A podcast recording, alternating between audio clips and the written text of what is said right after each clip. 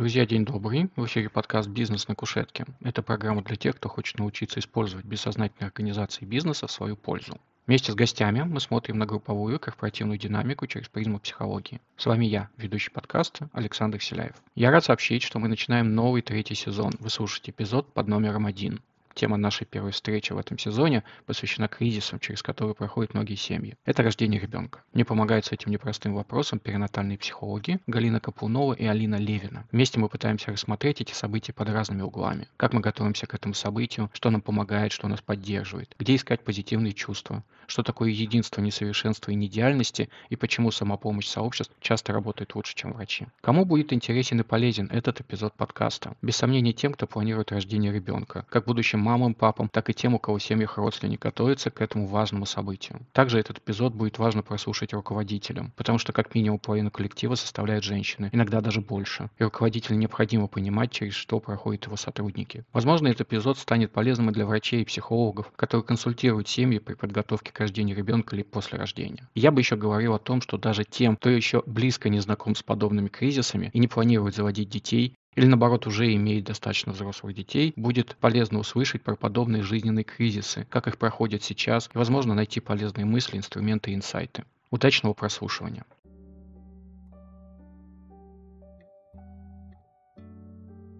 Галина, Алина, здравствуйте. Спасибо, что пришли в гости. Привет. Прям так синхронно. Я надеюсь, да, сегодня будете отвечать.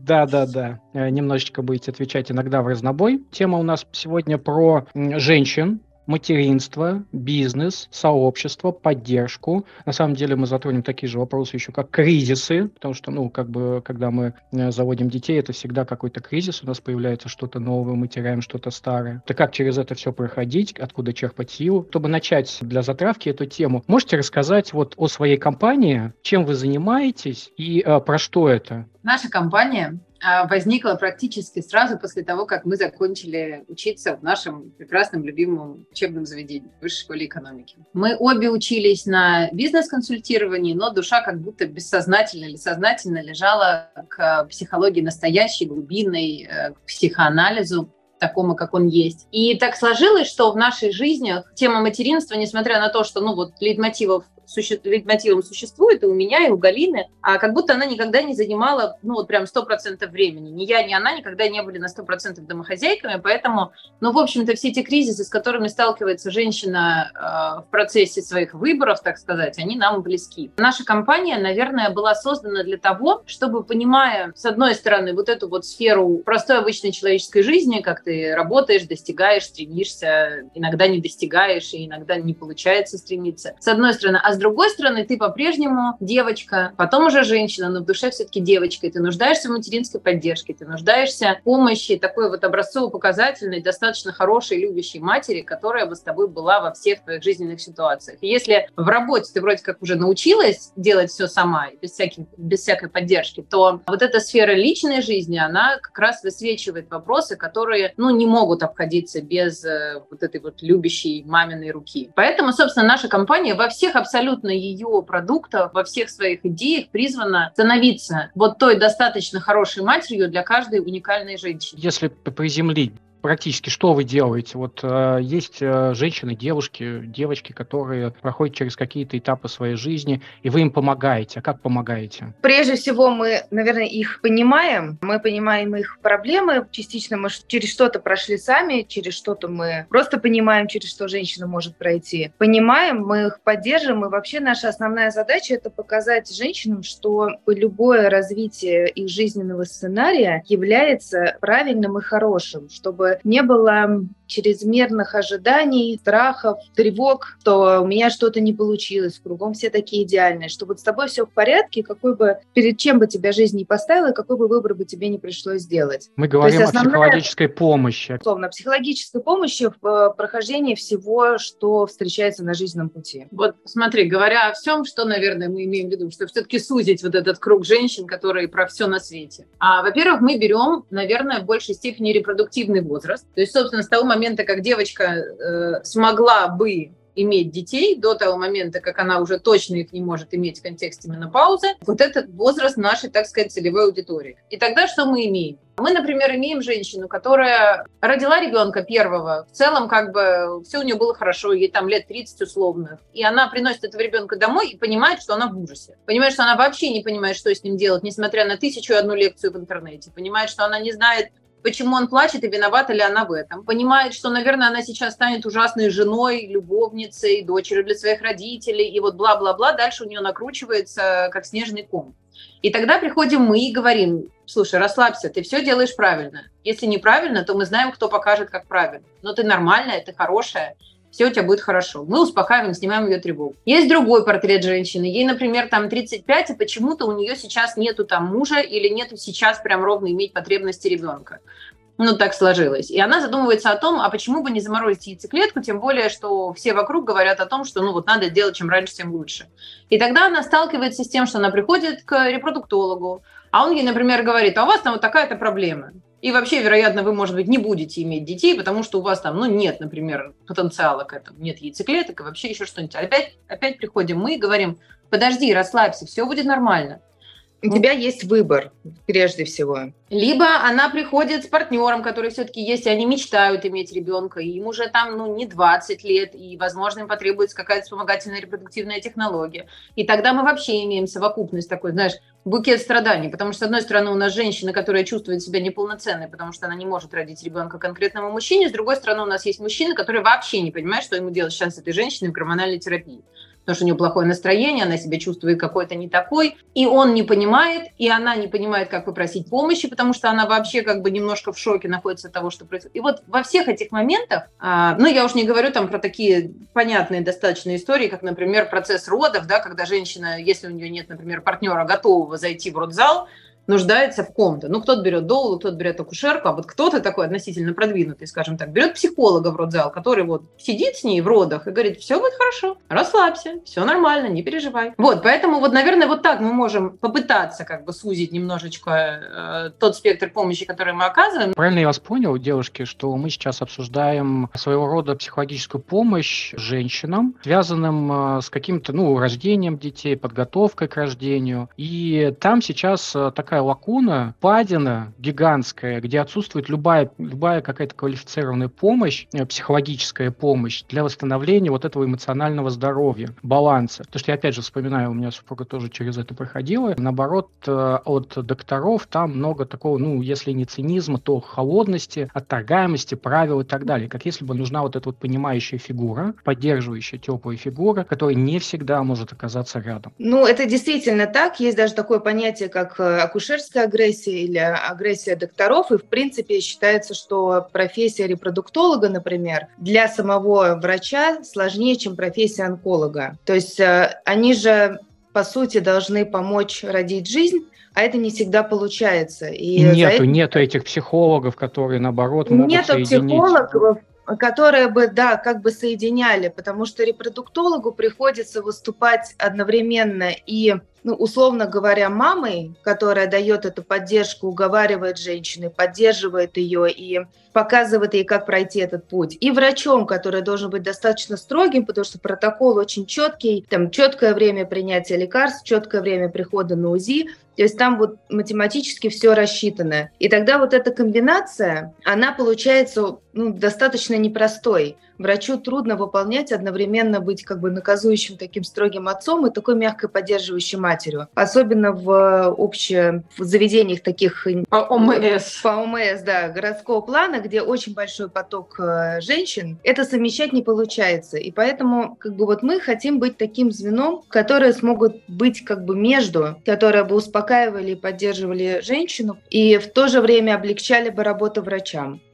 Давайте поговорим про социальные взаимодействия. Вы упоминали, что началась эта идея, когда вы были в одной из групп, да, в каких-то телеграм-каналах, ватсапах, э, мессенджерах. Были группы, в которых э, девушки, женщины, которые, собственно, или родили, или ждали детей, начали взаимодействовать, помогая друг другу. Насколько можно использовать эту помощь, помощь группы, помощь социума вот в таком формате для сохранения эмоционального, психологического здоровья и, может быть, э, формирования, не знаю, более крупных, более профессиональных, более глубоких сообществ для той же самой поддержки для женщин. Ну, группа, в принципе, хорошая поддержка, особенно женская группа, которая себя друг друга понимают, перепроходит через одни и те же этапы. Это действительно хороший инструмент. Тут э, единственное, с чем мы сталкиваемся в наших исследованиях, что вот таких вот групп именно женщин, которые, условно говоря, становятся очень едиными, их не так много. Они даже Имеешь тогда... в виду, что они объединяются вокруг каких-то вот этих... Женщины, как правило, всегда объединяются, но женщины, вот, например, там в каком-то социальном контексте сообществ или инстаграмов, они э, объединяются на, вокруг темы идеальности как быть идеальной мамой, родить пятерых детей, всегда прекрасно выглядеть, всегда готовить обеды и так далее. И это, как правило, на остальных участниц накладывает э, большой такой тревожный след, что я не такая. Поэтому группа, которая, вот от которой сейчас расскажет Алина, наверное, с которой там частично началась наша идея, она как раз отличалась единством... Э, Несовершенством. Несовершенством, да. Э, и, наверное, такой настоящестью, поскольку она была создана там, женщинами, которые одновременно стали матери, матерями, то она такая очень естественно, естественно натуральная в своих потребностях. И вот это, наверное, то, что нас зацепило, что нужна вот эта натуральность плохость и натуральность, и вот возможность быть собой. Ты имеешь в виду э, натуральность, что человек должен позволить себе быть э, таким, как он есть, то есть да. в плохом настроении, в соплях, в слезах, как это с памперсами на перевес. Не ну, обязательно вот есть. эти вот. Да, да, с ребенком, который там упал, или с ребенком, который не берет грудь, или с какой-то с какой-либо проблемой, с которой сталкивается каждая мать, но которая, условно говоря, стыдно сказать э, маме, которая все-все-все успевает. В общем, э, по моим ощущениям, вот этот вот чат, о котором я рассказывала, э, ну, давай еще раз, да, повторим для слушателей. После того, как я родила, к нам пришел, ко мне пришел специалист по грудному вскармливанию, а оно в ПМЦ как бы но вроде как в приоритете. И говорит, что мы вас можем добавить в группу тех людей, которые родили там летом этого года. Вы там можете просидеть до а, месяца ребенку и задавать вопросы, которые у вас есть. Там будет а, акушер-гинеколог, а, врач-педиатр и, ну, вот как раз, по-моему, сестра по грудному вскармливанию. И надо сказать, что вот ты пока читаешь этот чат, даже если ты такая, знаешь, вот э, стеснительная молодая мать, которая, ну, не может там сфотографировать, ну, буквально уж будем говорить, там грудь, например, и написать, а почему она красная, то ты пока смотришь э, ну, кейсы, скажем так, других мам, ты такой как бы, фух, ладно, все нормально, у меня тоже так. И это тебе дает некую смелость. И вообще, я думаю, что, знаешь, вот, но все-таки это проблема нашего поколения, нашего времени, вообще вот эта абсолютная разобщенность социальная, когда нет этих групп людей, которые рядом с тобой. И вот здесь каким-то, ну, феноменальным образом создается именно эта группа по очень яркому интересу. И, ну, то есть представь себе, какая, ну так будем говорить, конверсия, да, из 500 девушек, зашедших в этот чат, то из них, ну, то есть считай 20%, активно пишут каждый день. Ты не заставишь нормального человека зайти ни в один чат, там, родительский, школьный, я не знаю, рабочий, еще какой-то. У меня каждый. супруга ходит в школьных чатах, я исключен, исключил себя. Ну, вот я думаю, что если спросишь у супруги, она скажет, что видала она в одном месте эти чаты, потому что никакой радости они не не доставляют. Это наказание. Да, а здесь как бы вот она, знаешь, ты знаешь, как интересно это происходит? Вот сейчас нашим детям уже почти год, и у нас есть, например, там они называют себя клуб жаворонков. Вот там ребенок просыпается в 5 утра, и таких там 5 девчонок. Ну вот что ей делать в 5 утра? Но включить телевизор смотреть она, например, не может. Бежать там мужа будить, ну ей, наверное, совестно. Она залезает в чат и начинает общаться с девочками, которые тоже проснулись в 5 утра вместе с ребенком, и прям понимает, главное, что делает этот чат, он говорит, такая проблема не только у тебя. Не тревожься с тобой все нормально. Это случается, это происходит. Есть способы, как это преодолеть. И это, собственно говоря, основная и наша идея, что все с тобой хорошо. То есть что ты знаешь? А, адекватный, таких как ты не один, ты не уникален. У нас есть как это сообщество а, единства, несовершенства и неидеальности – и мы тебе поможем, если у тебя будет э, такая же проблема. Даже если будет не такая проблема, мы сможем тебя поддержать, пока ты ее будешь решать. Совершенно верно. Ну, в общем-то, наверное, на этом основана вся идея там, ну, условных анонимных алкоголиков, да, когда ты приходишь что ты не один. То есть это клуб неанонимных мамочек. Да, это приблизительно так. Вы упомянули, что мужчины, они часто не понимают, что происходит. Ну, ровно потому, что в нашем жизненном опыте этого в принципе нет. Мы не рожаем. Слава богу, наверное, или к счастью. Неизвестно, как бы мы поступали в такой истерике, да? Чем бы а... мы хвастались, если бы могли рожать?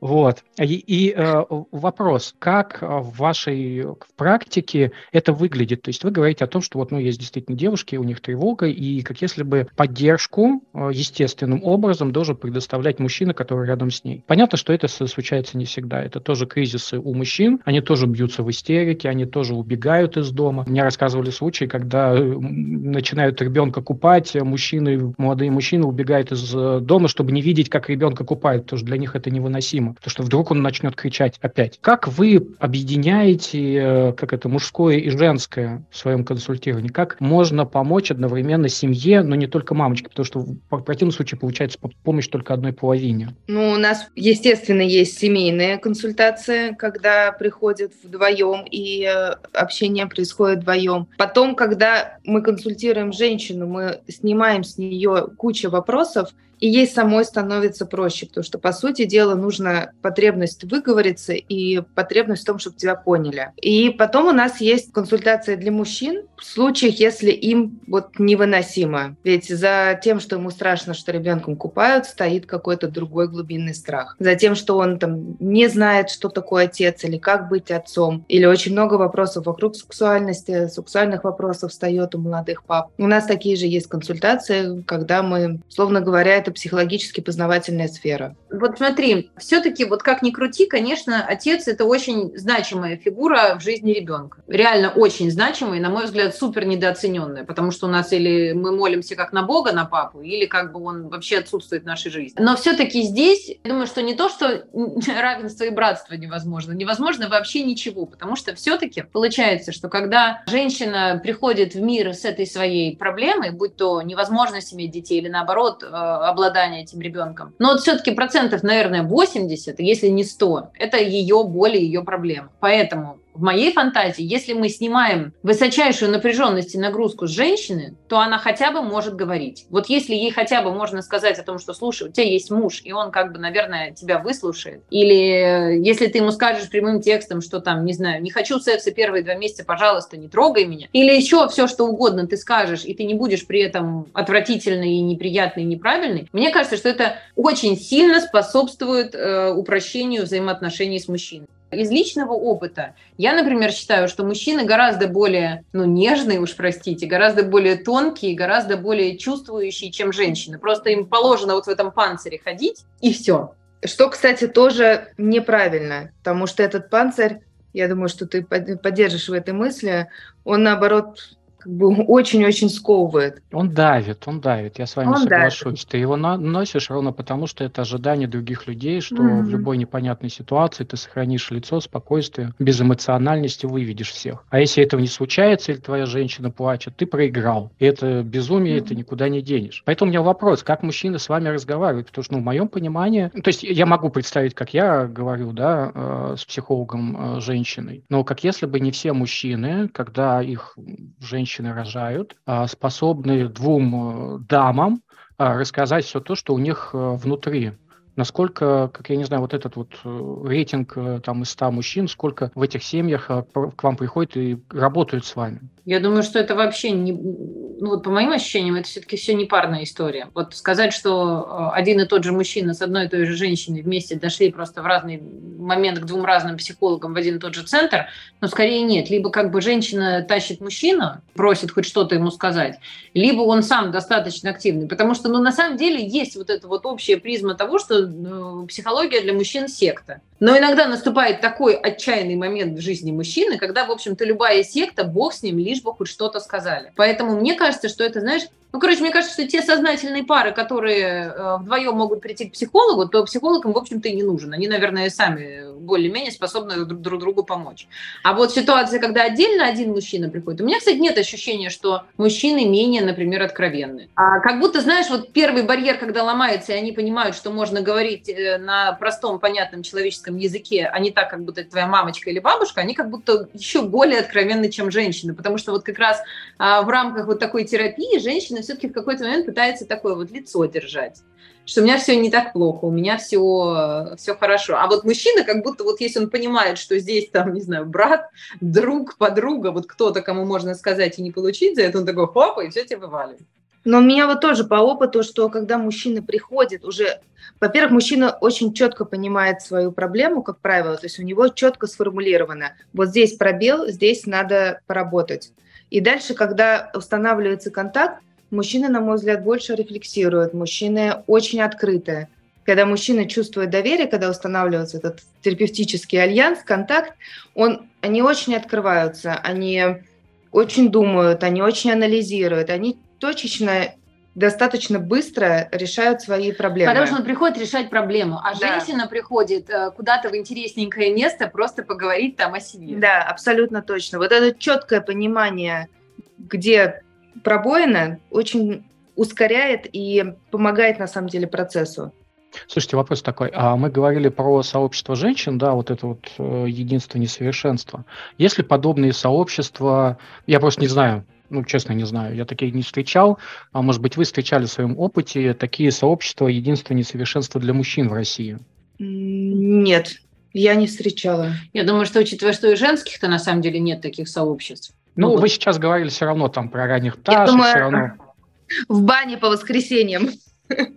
Кстати, смешно, да, но мы с некоторыми ребятами действительно как бы периодически встречаемся именно в бане. Как если бы сбрасываешь все оковы, и тебе действительно как бы скрывать нечего, и можно об этом поговорить. Любопытно. Может быть, действительно сообщество открывать в банях. С двумя женщинами, психологами декабря каждый год.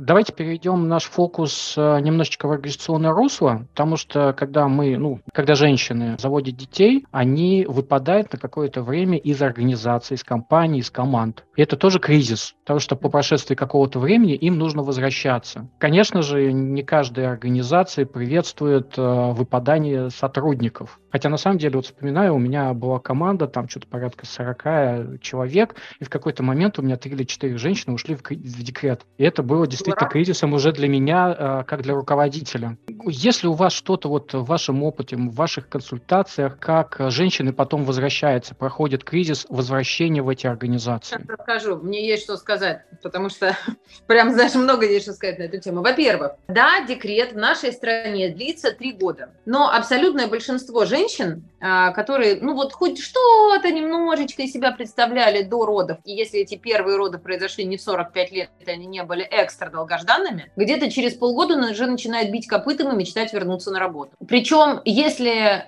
у нее нету послеродовой депрессии, если она как-то, знаешь, так вот пролетела, ну давай есть такое понятие baby blues. Это послеродовое уныние, длящееся не больше месяца после родов. Ну, связанное больше с гормонами, там, и с вот психоаналитическим расставанием, да, с этим плодом, которого ты вынашиваешь. Вот все, что после этого месяца, это все-таки депрессия. Иногда депрессия, ну, поскольку наш мозг все-таки создан так, что он пытается себя вылечить, иногда он его вылечивает, а в некоторых случаях не вылечивает. Но давай вот так, просто широкими мазками. Если в России ежегодно рождается примерно 150 миллионов детей, то мы подразумеваем, что примерно 60-70% женщин подвержены депрессии той или иной степени тяжести. То есть мы имеем 100 миллионов женщин, которые находятся в состоянии плюс-минус депрессии. И 10-15% из них э, подвержены риску прям вот клинической тяжелой депрессии с желанием выйти в окно с собой или с ребенком. Тогда мы имеем примерно 15-20 миллионов женщин ежегодно, которые во всем этом находятся. Вот если, ну, магическим образом, конечно же, да, взять всех этих женщин и суметь э, нивелировать их послеродовую депрессию и хотя бы ее сократить там до условных трех месяцев, то с огромной долей вероятности через полгода она выйдет на работу, будет счастлива, сможет найти себе няню, и для нее это вообще не будет трагедией. Если, что сделать? Если перед ее родами к ней прийти и сказать, что ты сейчас работаешь, да, ты устала, да, ты беременна, и вообще тебе надоело уже носить этого ребенка, но работу ты любишь. Сейчас ты придешь домой, скорее всего, тебе будет грустно, и ты будешь плакать. Это нормально, это пройдет, ничего страшного. Ты можешь оставлять ребенка на время не больше, чем сутки, там, до его года, поэтому если ты сможешь выходить на работу в полгода, там, на 8-10 часов, то твой ребенок тебя не забудет, не полюбит няню как мать родную и вообще не вырастет психическим калекой. вот если ей вот эти вот, знаешь, все этапы вокруг работы рассказать заранее и подготовить ее ко всему к этому. С огромнейшей долей вероятности выпадание из работы не будет таким ужасным. Потому что вот, то есть сейчас я понимаю, что женщины реально страдают, если не могут выйти на работу через полгода. Они реально страдают, те, которые находятся вот прям в декрете, чтобы вот вся, все компания оплачивала, она просто на три года ушла. Я только две, две истории услышала реальных, и они обе были военнослужащими. Ну, как бы государство уже никуда не денешься. А все вот частные истории, они понимают, что как бы если она сейчас выйдет э, в декрет, то компания ее начнет хоронить. В лучшем случае она ее переведет на какую-то должность, которая особо ничего не значит, сократив ей занятость там в 10 раз, потому что она все равно не будет на нее рассчитывать. То есть все-таки вот коммерческая эта структура, она предполагает не беременеть и не рожать. Но тут на самом деле есть еще интересный феномен, который мы заметили, который действительно есть, что женщина, когда родившая женщина, когда выходит на работу, у нее возрастает мотивация к работе. То есть, во-первых, у нее огромная ответственность за своего ребенка, ей нужны материальные средства, ей нужна вот эта вот занятость, заинтересованность, интересность, социальность и обустроенность, и поэтому мотивация к работе при вот, условно говоря, том, о чем говорила Алина, когда она спокойно там и знает э, развитие ее ребенка, что с ним все в порядке, мотивация к работе сильно возрастает. То есть это вот как чего-то давно не ел, и вдруг начинаешь есть, да, очень давно хотел выйти, и тут выходишь. Тут, собственно, опять наша роль э, может быть достаточно большой. Именно в этой поддержке, в этом мне кажется, знаешь, я тут с таким интересным феноменом, но вот на мой взгляд столкнулась. Ну, как будто уже общество транслирует, что материнство это такое вот э, пони, не знаю, блюющие радугой, сердечки, мишки, и вообще ты просто счастлив в ту секунду, как ребенок у тебя оказался на руках. И вроде как, знаешь, каких же только СМИ не трубят о том, что материнский инстинкт, несмотря на то, что как бы ты защищаешь своего ребенка, но любовь может и не родиться просто потому, что ты взяла его на руки. Но как будто бы все равно вот эта вот социальная нагрузка и вера в то, что женщина должна ребенку себя отдать и посвятить, посвятить, она колоссальная. И тогда как будто бы женщина, ну, знаешь, как будто бы ей стыдно и не хватает совести, э, например, в три месяца ребенка сказать, а я все, больше не хочу. Я вот как бы его покормила, сколько хотела грудью, а теперь я хочу жить свою человеческую жизнь. И она не может так сказать, а следовательно, она начинает себя наказывать. Она не дает себе вообще ничего. Она считает, что если она там до года минимум будет сидеть дома с ним, ну, значит, она как бы, пусть не душой и сердцем, но хотя бы фактическим телом с этим ребенком находится. Социальную функцию выполнила. Социально она молодец. Пусть она будет э, агрессивна, пусть она будет все ненавидеть кругом, но, условно говоря, соседи, родители, муж скажет, молодец, хорошая, сидит. Вот, У меня поэтому... тогда рождается вопрос. Когда вот это вот все случается, что делать в первую очередь? Ну вот женщинам, которые попадают в такие ситуации, когда они понимают, что социальная ответственность для них давит сильнее, чем желание жить. То, что мы говорим о стремлении как это, к жизни, а увядание, быть с ребенком, как будто стремление к смерти. И как в, этом, в этой ситуации поступать? Ну как, иди к психологу. Мне кажется, мы все это понимаем во всех жизненных контекстах. Единственное, что, а, что мы имеем с мамой, которая, например, говорит себе, я никогда не возьму себе няню, потому что это чужой человек, я свою кровиночку не отдам чужой тетечке. А, во-первых, мы имеем, если у нее особенно нету, знаешь, какого-нибудь мужа, который вот, например, на удаленке сидит и готов ей помогать, она одна, сутки напролет. Вот когда она фактически может взять и пойти к психологу. А в условиях, например, Москвы, это там будет часа три, да, час туда, посидел, час назад, дай бог, если три часа. Ну, пусть гипотетически это будет онлайн какой-то, но тогда вот я его сейчас положу, а вдруг он проснется, а он таки проснется, мы же понимаем, как работает сопротивление. Вот что ей делать фактически как? Поэтому все-таки я сторонник того, что любую проблему лучше предупреждать, чем решать. Вот ну, это мы с вами как бы уже поняли, но в основном мы, конечно же, имеем проблемы, во-первых, кстати. Знаете ли вы, что существуют такие няня-такси, да, когда твоего ребенка женщина какая-то там довозит, увозит. А также существуют бэбиситеры на час, на два, на три. Их гарантирует та компания, которая их дает. Это не просто няня там на Авито условно найденная, но вот она придет на час, на два, на три, посидит с твоим ребенком. Если нужно, она принесет свою камеру, поставит и будет тебе отвечать за то, что она сидит перед этой камерой нон-стоп. Они, ну, то есть сама компания за этим будет наблюдать. И вот фактически хотя бы такими маленькими кусочками ты себе можешь проложить дорогу к, конечно, психологу, потому что 150 гайдов прочитая про то, как надо, ничего кроме дополнительного, а я еще и здесь не такая. Я мало то, что не люблю его как положено, так я еще и не могу за собой следить как положено, это не даст. Еще и с мужем не как положено общаюсь. Все дело не как положено. Ой, какое, какое чувство вины, стыда сразу просыпается. Колоссальнейшее. А если мы говорим об организациях, которые в себе имеют э, вы назвали прямо какие-то огромные числа, миллионы, миллионы женщин проходят через это, и, конечно же, через год через организации также проходят миллионы э, какого-то объема количества женщин, э, которые уходят с декрета и возвращаются. Могут ли организации что-то предложить для того, чтобы поддержать женщин в эти периоды кризисов? Конечно, могут. Но, во-первых, сейчас работа онлайн, все-таки это тоже колоссальный скачок женщин, в том числе в поддержку. Слушай, наверное, какие-то организационные западные системы тоже хорошие, когда есть комната кормления, когда есть какие-то часы там регулируемые. Работу с психологом тоже хорошо предложить. И мы говорим о том, что у женщин появляется и мотивация, и свободное время, и их экспертиза возвращается в организацию, а все-таки ну, все равно это достаточно, если человек поработал несколько лет, и даже если он ушел на какой-то там полгода, год, он возвращается, все равно связи социальные остаются, контекст в головах остается, и эта помощь э, как бы будет э, помогать и самой организации. То есть... Извините, перебиваю, но, наверное, тут надо задуматься о том, что все-таки, опять же, к сожалению, в нашей стране бизнесов, которые работают работают десятилетиями, достаточно мало. А, но если бы мы могли Скорее говорить... всего, много, знаешь, таких организаций ГОС и близких к ним, если мы говорим про десятилетия. Да, да, да, да. А вот так, чтобы это был какой-то условный частный бизнес, который сможет э, на длинном отрезке времени, ну вот можно отследить, да, что происходит, если то. У нас их мало, но если опять взять идеальную какую-то вселенную, то я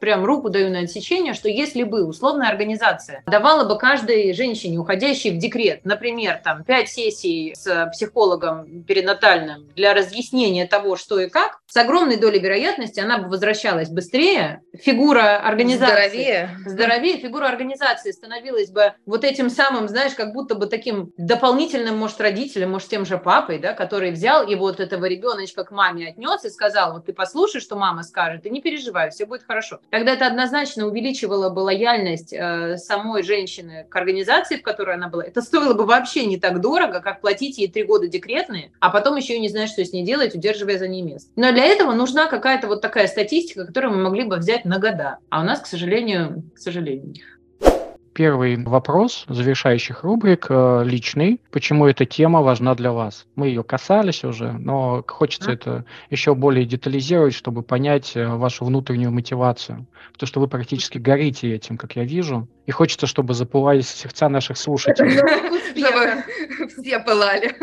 В общем, давайте с меня начнем. В прошлом летом у меня родился третий ребенок. Я из тех счастливых женщин в силу психологического склада. Э, у меня никогда не было ни депрессии, ни уныния, ничего такого. Первый мой ребенок родился в 20 лет. И, возможно, тут, знаешь, э, очень помогало мне то, что моя мама врач, э, полсемьи моей врачи. Я как бы совершенно лояльно всегда относилась к тому, что, я не знаю, там, что-то не то происходит. Но, в общем, для меня это было окей. И когда у меня рождались дети, у меня не было паники вообще ни по какому поводу. То есть там моя свекровь рядом со мной бегала говорила, а я говорю, да расслабьтесь, это нормально, он ребенок, все как бы окей. Вот, но это просто мой внутренний склад, который вообще никак не связан с поддержкой какой-то. Ну, в общем, рождается у меня третий ребенок, и я прихожу заключать контракт на роды, и мне говорят, вот у вас есть в контракте консультация педиатра, но посетить вы должны педиатра до рода. И я как бы говорю, ну ладно, окей, она бесплатная, ну за спрос не бьют в нос, но вообще-то, а зачем педиатр женщине, если у нее первый ребенок, она еще не родила? Ну что с ним обсуждать, если у тебя еще нет этого предмета для обсуждения? Непонятно. При этом психолога перед родами, который бы пришел и сказал там, ля-ля-ля, там сейчас будет так-то, тебе, возможно, будет плохо или хорошо, не переживай, если ты его возьмешь на руки и там не разрыдаешься от счастья. Ну какие-то такие, знаешь, бытовые установочные, даже не консультации, а просто какие-то бытовые установочные вещи никто не предложил сделать. И тогда я поняла, что, короче, какая-то прям дыра. А особенно учитывая мое образование на эту тему, которое к тому времени уже было, я поняла, что это не просто дыра, это какой-то, я не знаю, овраг с трупами какими-то валяющими. Ну, это, короче, прям очень печальная, грустная ситуация. Более того, когда потом мы стали собирать вот эту целевую аудиторию, я стала спрашивать, ну, опрашивать нашу целевую аудиторию, и я стала девушек, женщин спрашивать о том, а как вам было, они говорят, господи, да мы бы все отдали, чтобы нам пришел психолог после родов. И вообще спросила, а ты как? А мне бы хотелось поплакать, а мне бы хотелось там что-то спросить, а мне бы хотелось что-то. То есть вот это прям такая насущная живая потребность, что я вышла из роддома, опять у меня-то лично все было окей, но когда я понимала вот эту боль женщин вокруг, плюс еще вот этот чат, о котором мы с тобой говорили, я прям в ужасе осознавала, и мы тогда встретились с Галей, я ей рассказывала, что, слушай, ты представляешь, ну вот как такое можно, что как бы помоги себе сам называется, да, то есть вот другая такая же мама, как ты, единственный человек, который может стать с тобой рядом и помочь или поплакать вместе. Вот, это мой путь. Теперь Галин. Ну, мой путь э, диаметрально противоположный. Я как раз с другой стороны. Я со стороны там, человека, который проходил там или проходит какие-то э, ВРТшные технологии, и как раз э, на той самой встрече, в которой родился наш проект, рассказывала Алине, там, насколько это сложно, насколько тебя никто не понимает, насколько там э, эти гормоны прыгают. Никто, э, ни мужчины, ни подруги, кто не сталкивался, или у кого какие-то легкие были истории беременности, а ты вот одна, и тебе так плохо, и мир отвратительный, и тебе нужна эта поддержка, и скажите, что все будет хорошо. Просто придите и скажите, что все будет хорошо. И там я понимаю, что я не могу скандалить э, врачу, который там ничем не виноват и пытается делать как лучше, и моя история – это моя история, но у тебя тут же всплывает столько вины, столько страхов, столько стыда. Вот эта невозможность э, поделиться ни с кем. Я, конечно же, это все проходило в терапии. Без терапии я вообще не знаю. И когда тоже там опрашивала целевую аудиторию, все говорили, что без психолога даже не думайте туда идти. Это настолько страшно, настолько невыносимо. Никто тебе не может описать, и что поднимется в процессе, какие страхи активируются, какие жизненные истории будут приходить, какие там сны будут. И вот этот весь ужас, э, неопределенность, э, непонимание, непонятно, где брать силы, эм, как на это смотреть. И вот это вот все, мы как бы просто поняли, что женщинам ну, нужна хорошая, надежная мама рядом, которая как бы не будет идеальной, будет достаточно хорошей, будет достаточно опытной, будет достаточно знающей, с хорошей психологической бэкграундом, с хорошим образованием, который просто будет брать за руку, проводить и говорить, все с тобой хорошо. И это вот действительно то, там, что нужно женщинам в любой ситуации. Ну, Мне я кажется, имею в виду, это и мужчинам тоже нужно в любой ситуации. Ну, это действительно, это нужно людям на самом деле, да, поэтому-то мы не ограничиваемся работой только с женщинами. Как бы пласт огромный, и очень много вопросов встает я, кстати, поняла, что мы не досказали. Знаешь, вот ведь смотри, по нашему первому опыту мы склонны судить вообще об истории в целом, да? И э, наше государство пытается всеми силами поддерживать э, демографический рост мат-капитал, второй, третий многодетный и так далее и тому подобное. Но ведь если женщина прошла, э, ну, например, как я прошла, через первые роды легко, то вторые для меня тоже не были вообще идеей.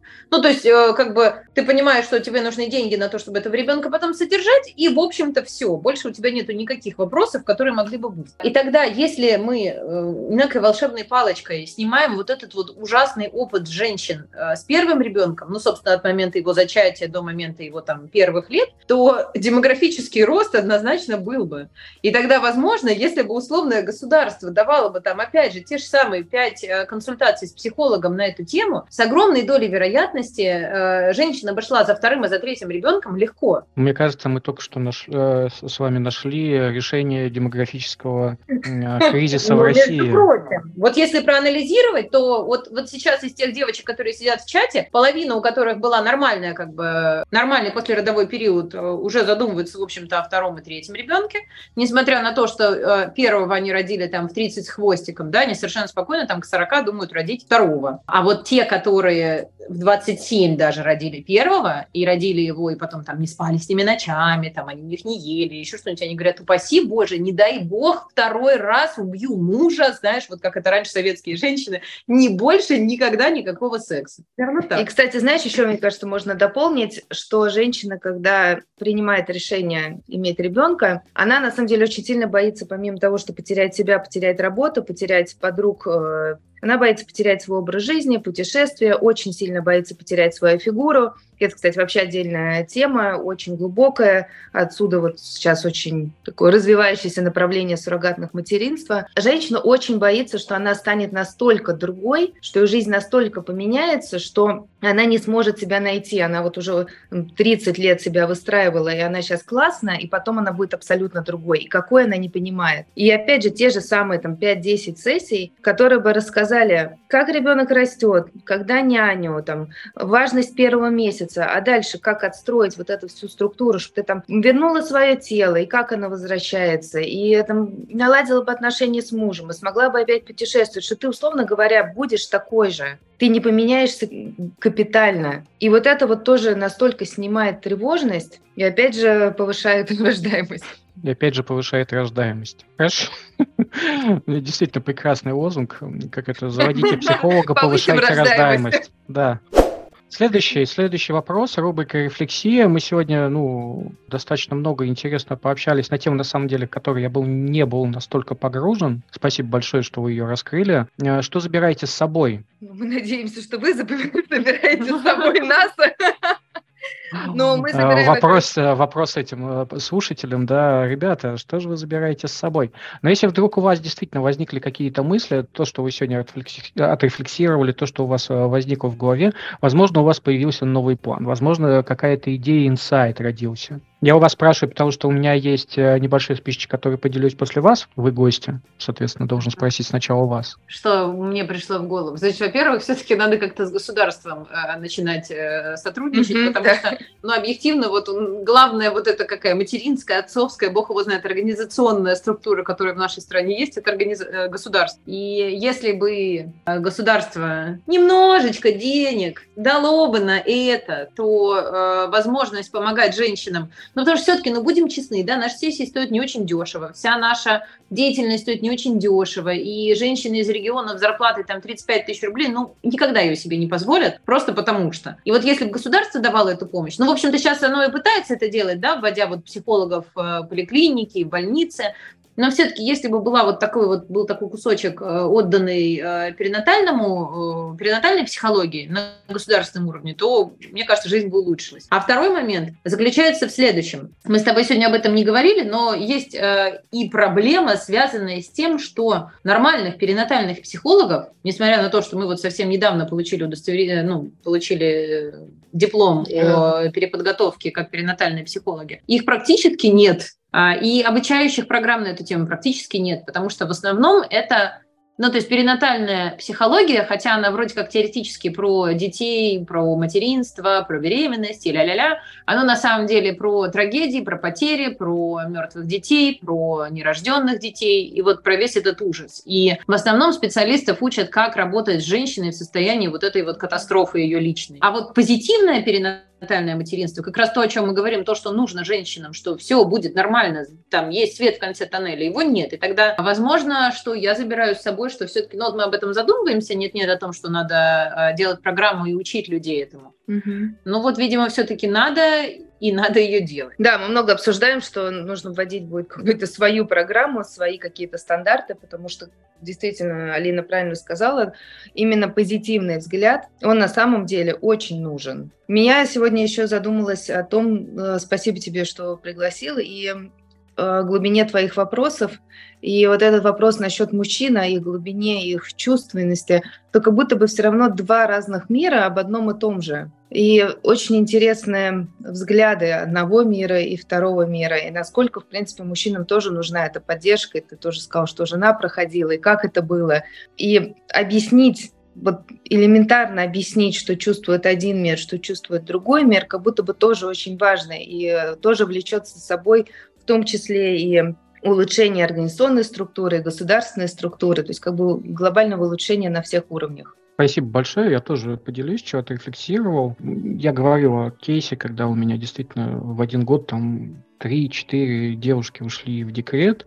И я вспоминаю, что они приходили, у нас хорошие отношения, приходили с чувством вины я действительно не понимал, откуда оно. И как если бы вот это чувство вины с рождением ребенка, оно вот просто привносится в этот мир, и в мир женщин. Если бы вот нужно помогать э, людям, которые через это проходят, от этого чувства вины отвязаться и выбросить. Я себя немножечко хвалю, что я, мне кажется, поступал правильно. Я им возвращал, что стыдиться и виниться этого не нужно. Это счастье. Это нужно радоваться, это нужно поддерживать. Там, мужа тоже поддерживать, потому что там э, часто молодые э, папы, они также бьются в истерике, потому что непонятно, их не учат. И к разговору о том, что отсутствующие отцы, это как раз о том, что мы, к сожалению, не проходим какие-то важные для нас этапы инициации инициации. От нас, от наших отцов, дедов не передается информация, как поступать в случае рождения в наших семьях детей.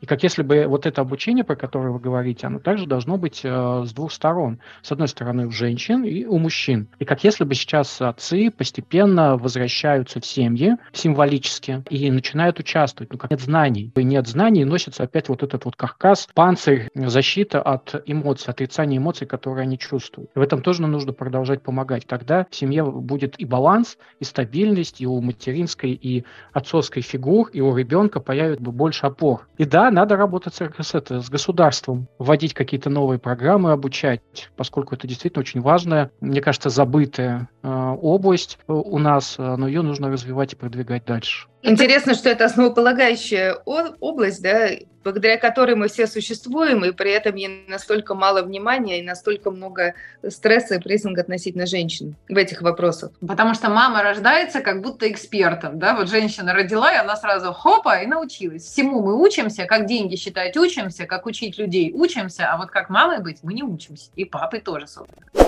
Есть еще одна, самая последняя финальная рубрика. Хочется еще, чтобы вы поделились, э, как с вами можно встретиться, как записаться в ваши проекты, записаться, может быть, в какие-то ваши группы, что-то больше вы можете рассказать о своей компании, э, как это, минутка, пятиминутка рекламы. Ну, у нас есть прекрасный сайт, который, может быть, можно будет Добавим ссылки. Да. да, да, да.